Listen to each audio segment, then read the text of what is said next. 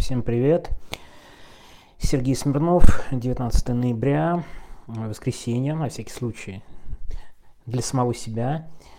Я думаю, что главное голосовое будет у Димы Трещанина. Я еще, честно скажу, не послушал, потому что если я сейчас послушаю, я еще полчаса потеряю и совсем буду поздно записывать. Он несколько дней собирался записать про ботов и сегодня записал. Я про ботов уже упоминал, поэтому слушайте Диму. Я лично к тексту не имел отношения, потому что, ну, честно скажу, я что-то слышал про эту фабрику. Для меня, как бы, знаете, вот тоже важно расставить акценты. Что-то слышал и хорошо знал и понимал немножко разные вещи. Если честно, я это раньше воспринимал достаточно, знаете, как несерьезно. Ну что-то, кто-то что-то делает, какие-то отчеты пишет, ну и окей. Да, честно говоря, не хотелось погружаться. Знаете, по одной простой причине. Ты с этим не соприкасаешься, сам не ведешь ни в контакт, ничего такого. И, в общем, этого всего не видишь. Наверное, это неправильно, не очень хорошо. Но не, тут конфликт интересов был такой, что я не... Э, имел отношение к тексту, а автор и редактор вообще ничего об этом не знали. Итак, все слушаем Диму Трещанина. Кстати, количество людей, которые знали в том или ином мере об этой условно фабрике было, мне кажется, достаточно большим на всякий случай. Это подчеркну, но, знаете, это тут обманчивое есть мнение, либо все об этом знали, что вообще не так, и наоборот никто не знал, что тоже совсем, не совсем так. Короче говоря, э, почитайте текст Максима. В общем, я как бы его только прочитал. И не очень комментирую, ну, все, что надо, сказал. Мне кажется, не самый простой вопрос, хотя я уже получил много претензий в этом смысле, что вот, как бы, там, ни да, ни нет но, в общем, не самый простой вопрос. Если говорить про эффективность, все-таки не могу не сказать про эффективность, мне это кажется довольно неэффективным. Такая а, контрпропагандистская работа. Да, и вот, вот, в общем, на этом я, пожалуй, остановлюсь. Подозреваю, что придется это все еще комментировать. Возможно, неоднократно. Это не конец истории. не конец истории, а история будет в том или ином виде продолжаться. Ладно. Диму Трещанина обязательно послушайте. Вот этот человек, который и редактировал текст, и у него есть что сказать по, этому, по этой теме, потому что он всего этого не знал. И да, вот э, не представлял.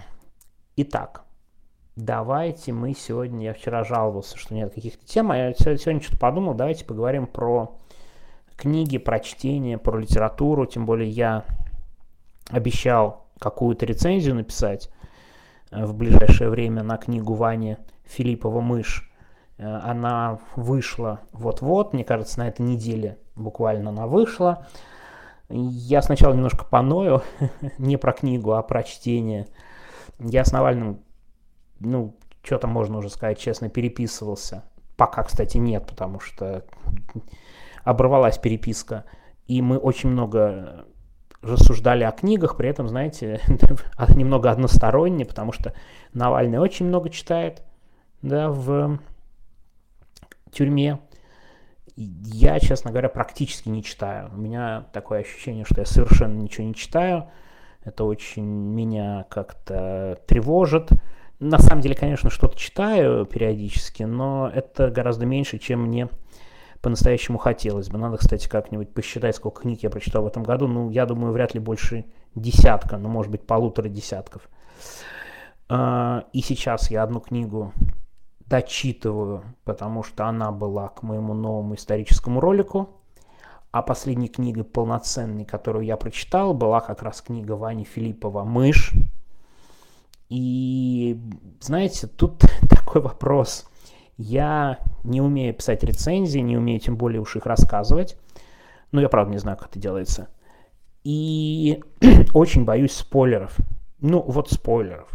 К автору я отношусь очень хорошо. Ваня Филиппова, мне кажется, мы взаимно друг друга читаем в Твиттере.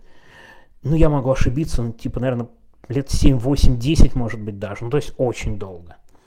И я знаю, кто такой Ваня, чем он занимается, имел отношение киноиндустрии, э, сценарии, вот это все, э, он в том числе, да, то есть, э, ну вот тоже уехал за границу, у него вышла первая книга, я тоже ее прочитал, не помню, писал я о ней, ну, по-моему, что-то писал.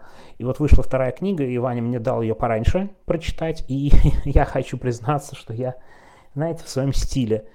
Он мне один раз напомнил, я прочитал две страницы, забыл. Второй раз напомнил, я прочитал три страницы и забыл. Потом он мне третий раз напомнил, я прочитал страниц 50, наверное. И он очень вежливо напоминает всегда. Он мне четвертый раз напомнил, ну как? Мне что-то стало так неудобно, думаю, не, надо прочитать, ну просто, ну как-то совсем неловко, вообще неприятно. Ты тебе четыре раза дают книгу, а ты там ее не можешь прочитать. И я ее прочитал. И знаете, что интересно? Я ее прочитал реально за сутки, даже быстрее, очень быстро, потому что она действительно очень, просто очень динамичная. И ты, в общем, даже сам не успел понять, как, в общем, ее читаешь. Ну, серьезно, то есть это вот без всякой лести. Я так себе литературный критик, еще раз повторю. Без всякой лести она очень хорошо и просто читается. С точки зрения художественных достоинств, это второй вопрос, это все-таки больше к литературе. Я тут не большой специалист, ну, я думаю, тут скажут критики, давайте я о критичном, а, что не совсем новый сюжет по факту, потому что с моей точки зрения стилистически это чем-то похоже на, на мой взгляд, очень хороший сериал. «Эпидемия», только еще более зловещий, для вещая книга по развитию. Там абсолютно понятно и четко, четко определены в книге сим, политические симпатии Вани, да, Вани Филиппова автора, то есть прям, ну, как бы все понятно по книге с его политическими симпатиями. Не знаю, хорошо это для литературы или не очень хорошо, ну, наверное, теоретически не идеально. А, моя главная претензия была, я ему это написал, что а, Сергей Смирнов там негативный герой, как, как говорится, совпадение? Не думаю. Сергей Смирнов негативный герой книги. А, и как бы остальное я ставлю вам. Вообще, если хотите в том числе поддержать Ваню Филиппова, между прочим, не знаю, ой, не сказал же довольно важную вещь, я же очень часто упоминаю, наверное, чаще всего в своих голосовых упоминаю прекрасный канал на Западном фронте без перемен о тяжелой жизни Z-Gnid. Так вот, Вань Филиппов именно автор этого канала. То есть, ну вы понимаете, у меня тут тоже, наверное, конфликт интересов. Кстати, конфликт интересов мы написали в большой плашке на медиазоне по поводу заметки о, ботов, о ботах. Тут у меня тоже конфликт интересов, в том смысле, что вот все, что я сейчас рассказываю, это, конечно, очень все эм, комплементарно. Да, наверняка выглядит со стороны, потому что я к Ване очень хорошо отношусь. Да? Так вот, но как ни странно, я один из аспектов книги возьму, потому что с него начинается большая завязка, и мне кажется, это, это тема, которой стоит поговорить подробно, потому что, на мой взгляд, это действительно очень важный тейк Вани, и мне кажется, он не просто не лишен смысла, а сто процентов имеет какие-то подтверждения. Дело в том, что действие романа прямо связано с попыткой получения эликсира вечной жизни. Ну, знаете, такой классический, довольно расхожий литературный прием. Но важно, что этот эликсир требует администрация президента для Владимира Путина. Ну, вроде бы мы в этом месте, с одной стороны, должны посмеяться. Ой, ха-ха-ха, Владимир Путин, типа это все похоже на холодильник – где его тело лежит. Кстати, как оно там? Подмерзло, нет? Хочется спросить. Как-то теория немножко отходит на задний план, но я думаю, какие-нибудь вспышки этой теории будут. Я вчера видел, кстати, прямой эфир Валерия Соловья на каком-то из проектов «Эхо». Его одновременно смотрело 35 тысяч человек. Ну вот видите, как не то что у некоторых, скажем так. Так вот, эта идея вечной жизни, ну, я думаю, в вопросе Путина наверняка она стоит не как вечная жизнь, а как Максимальное продление здоровья президента, я не сомневаюсь, стоит на повестке дня у Кремля. Путин 100% сам очень заботится о здоровье, врачи, постоянные осмотры, бригады медиков и так далее. И если речь идет не об эликсире вечной жизни, все это ерунда, но то, что мы имеем дело с человеком, который планирует править лет до 90, а то и до 100, я, честно говоря, вообще не сомневаюсь. Абсолютно не сомневаюсь, что Путин очень хочет с помощью современных средств медицины максимально продлить свое правление. В этом плане, как бы не относиться к фантастическому сюжету книги, я думаю, сама по себе идея о том, что все крутится вокруг здоровья президента, а это, я уверен, для администрации президента не просто приоритетная задача, а самое-самое-самое-самое главное для, для самого Путина тоже самая-самая главная задача, то и здесь, если к этому относиться вот так всерьез, то я абсолютно уверен, что это очень важный вопрос, который мы часто, я думаю, не обсуждаем. Это, знаете, как не обсуждаем, но если задуматься, он один из самых главных и ключевых. Здоровье Владимира Путина желание продлить ему как можно дольше жизнь и такую активную политическую жизнь. Давайте посмотрим, условно говоря, на Байдена и так далее, на Мугабе из Зимбабве, 90 с лишним лет, на президента Камеруна, которому 90. Но понимаете, что нас ждет еще там 20-25 лет президента Владимира Путина такими темпами, с таким развитием медицины. Если, конечно, подходить к этому – через вопрос о его состоянии здоровья. А этот вопрос с самого начала и ставит книги Ваня Филиппов, и мне кажется, это очень интересная и правильная постановка проблемы. Дальнейшее развитие там абсолютно фантастическое. Еще раз повторю, что это больше похоже на сериал «Эпидемия». Кто не смотрел, тем лучше. Вы даже не поймете, о чем идет речь.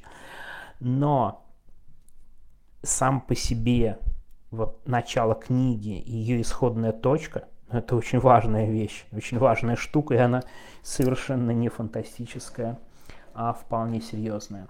Еще одну книгу, которую я дочитываю, я сейчас не буду называть, она историческая, вернее там по-другому немножко, ее автор писатель, но она именно историческая, про гражданскую войну, и это к новому моему э, ролику.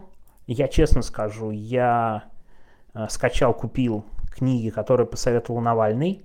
Я две из них читал, две из них не читал, две, которые не читал, э, не помню, честно говоря, одну, по скачал, другую купил. Э, в общем-то, книжек у меня много. Я недавно относительно купил Kindle, читаю на Kindle но из-за зрения немного падающего, кстати, первый раз понял, что у меня падает зрение, очень сильно понял в Сахарова. Когда был Сахарова, тогда я понял, что надо что-то со зрением делать, и с тех пор оно довольно сильно испортилось. Так что Kindle, конечно, хорошая вещь, но тоже все равно для чтения не совсем идеальная. Так что, наверное, надо как-то осваивать формат аудиокниг, но это вот для меня что-то какая-то совсем загадка. Никогда не понимал, так никогда я не начинал слушать аудиокниги.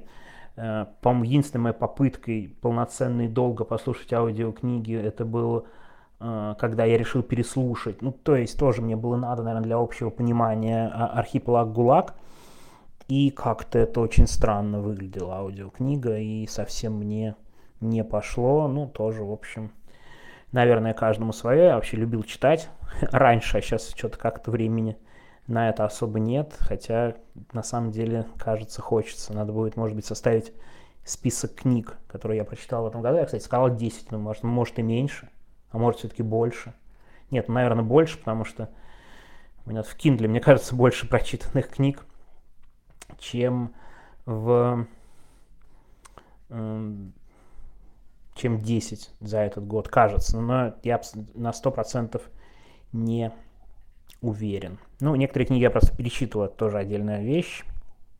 И поэтому в этом надо тоже признаться. Мне кажется, это не совсем чисто стопроцентное чтение, перечитать какую-то книгу. Вот. Ну что, сегодня про литературу поговорили. Еще раз напомню, слушайте Диму Треща. Я думаю, сегодня у него будет интересное голосовое. А у меня такое, такое голосовое чисто воскресенье. Поговорим о литературе и сделаем вид, что я какой-то умный человек, якобы. Ладно, все. Всем пока. Читайте книги, это очень хорошо. Читайте заметку Максима Литаврина. Э, ну что, всем пока. До следующей недели уже.